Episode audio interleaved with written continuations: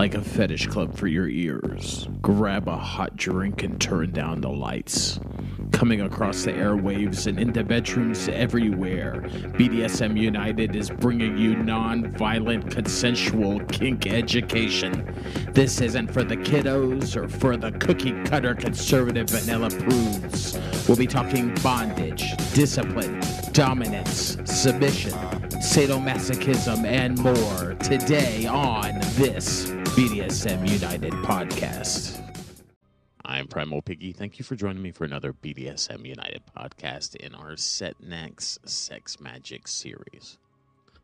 It's a sex magic series, intermediate level, uh, with a funny name, Setnak.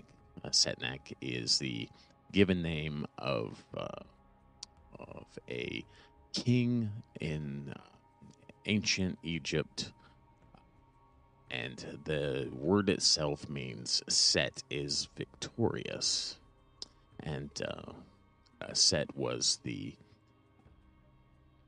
leading uh, god in the Egyptian uh, in the Egyptian paradigm at that time in the Egyptian country, and uh, it is the taken name by Don Webb, who we get these resources that we're using for this series. So funny name, but it uh, it makes sense if you if you know that piece of the puzzle. Today, we want to kind of ask the question of why utilize sex magic when there's all kinds of different religions out there. There's um, uh, I come from a background of like Christianity, and but there's people that maybe want to utilize just tantra or just Buddhism or or Islam or or they want to approach uh, sex through any of these other types of religious traditions. Maybe these religious traditions have a set of guidelines that we like to put into we think would make a good idea to put into practice. But um you know why why utilize sex magic? Well we have to talk about uh, most of these religious these organized religious systems or the spirituality that we have that is based on these religious systems uh, are mainly follow something that in magical circles is called the right hand path. There's like a um, the the initiatory magic of sex magic that we're focusing on is on something called a left hand path, and and uh, a lot of the tantra is uh, is kind of built on this left hand path system. But a lot of the other religions, like Christianity, uh, Judaism, uh, Islam, Buddhism, Hinduism, a lot of those just uh, main systems are, a lot of it is right hand path. And it's based on the word submission. The guide for happiness or doing things that are good, knowing the value of things, comes from finding a system external to the self and remodeling the self to And that's the basis of most of these other forms, these right hand path forms of Christianity. It's like becoming one with the universe. This system may take the form of obedience to an idealized being such as the Christian God or obedience to perceived historical and economic forces, something like Marxism, uh, obedience to a gender group, feminism, or obedience to a racial, national, or an ethnic group. In each instance, the other is perceived as larger and better than the self and that only in service to this external principle can something good be obtained. Practitioners of this system that we call right hand path can be noble, they can be good men and women who chose their principles wisely. Um, we think uh, we're coming up on Martin Luther King Day, and that would be an example of somebody who who is a noble, a good person, or was a good person, and or they may be destructive and you know they may be idiots who chose their principles badly. Someone like Stalin or Hitler. The right hand path is much easier to understand and explain because its values uh, rules over conscious because it values rules over consciousness. You can find a simple text, a book somewhere that tells you what to do. Its concept of the divine is to see the divine as omnipotent and omnipresent. Man is but a worm in comparison, oftentimes seen in some kind of original sin or some kind of uh, seeing some kind of fault with man. And the purpose of life is to realize how small, frail, and ultimately illusion, uh, ultimately just bad off we are in ourselves. In this right hand path, God is seen as static, and salvation often comes from achieving a similar static state. Whether it be the constant adoration of a Christian heaven or the selfless, selfless compl- uh, contemplation of a Buddhist nirvana. Many of the magical and spiritual techniques that are used by us on the left hand path are also used by their right hand path counterparts. There are many similarities in our two paths. Each would stress that surface appearances in the world are somewhat misleading. Each would stress that most people in the world are profoundly asleep and spend most of their energy making sure that no one wakes up. And each would stress that the battle to change the self is an everyday battle. We would see it differently in a lot of ways too, but we do have some similarities. There are many religions that fall outside of this left hand, right hand path dichotomy a lot of different folk religions. They're not interested in transforming the self. They're only interested in maintenance of the society. And uh, other modes of thought, such as Taoism or like the Thelema of Aleister Crowley, understood it.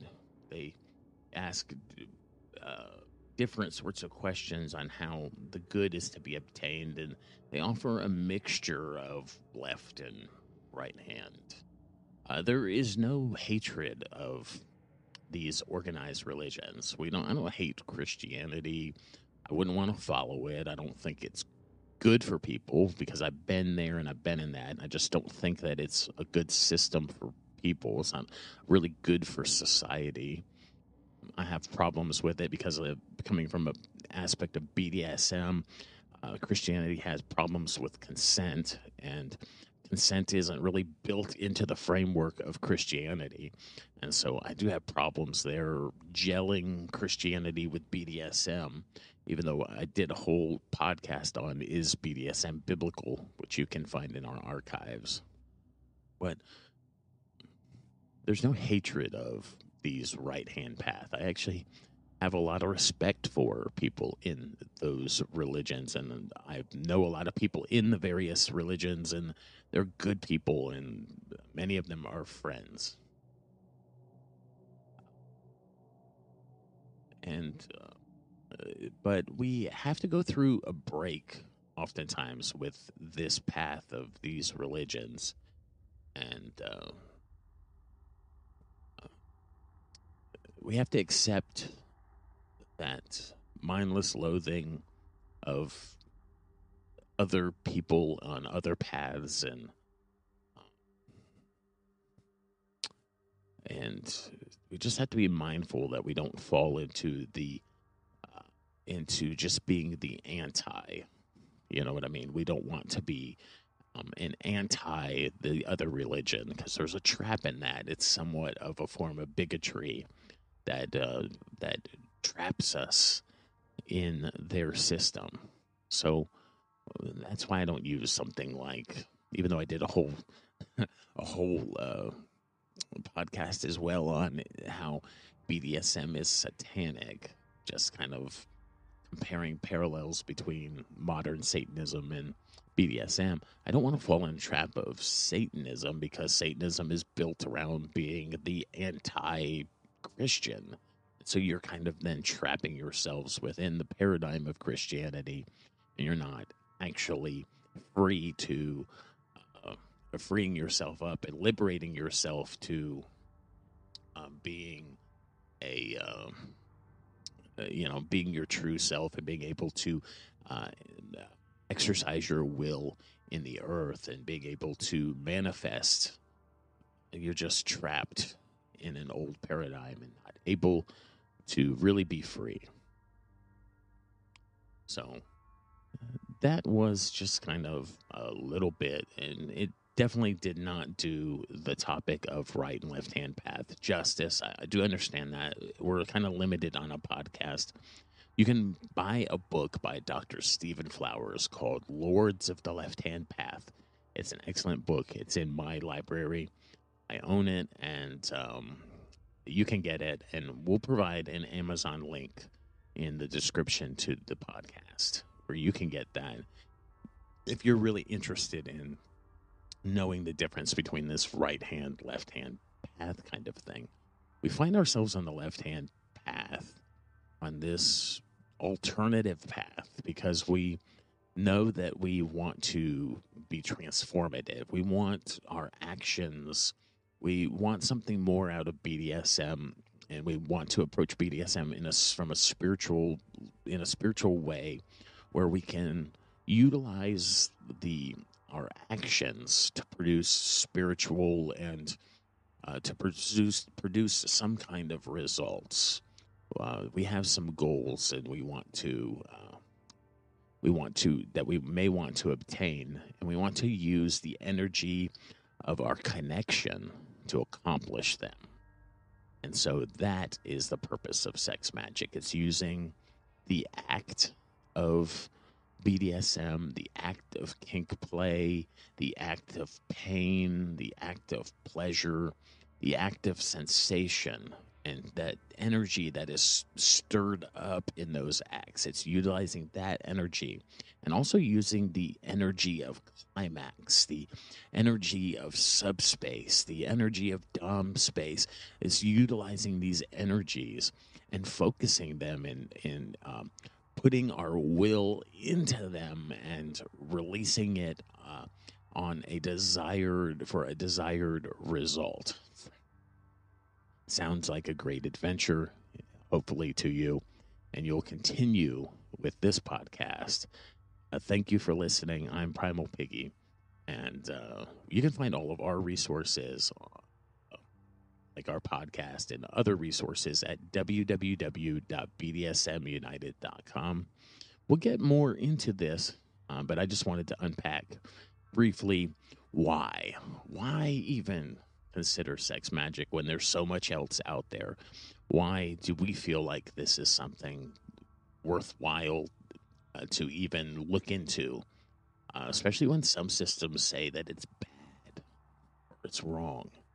Why do they say that? Well, oftentimes they say that because they want to keep you in their system. They don't want you to look outside of their system for anything. They want to be all inclusive. And oftentimes because of that right hand path that they are they their ultimate goal says that you should submit to find your happiness and find your good and find your values and find the results that you're looking for in this God, this God, this figure that, uh, or this concept of God that you should merge and become one with the universe or one with this God, and that he, she, or it will fulfill all of your desires. That's what this right hand path says. But we on the other side say, you know what, I acknowledge that I'm a magical being, that I have a will, I have a soul, I have a personality. I have I there is so much within me that I can make my way in this world and I can utilize my power to get the things that I need without having to submit necessarily to these other powers and lose my personality and lose my soul and lose all of the, these valuable things about myself by merging into this void of who they are or who they say I should be. And so we don't want to lose all of the meaningful things about ourselves by conforming and transforming ourselves into uh, becoming one of the Borg. being assimilated. We don't want to be assimilated. We want to be valued for who we actually are and how great that we actually are as people, as individuals.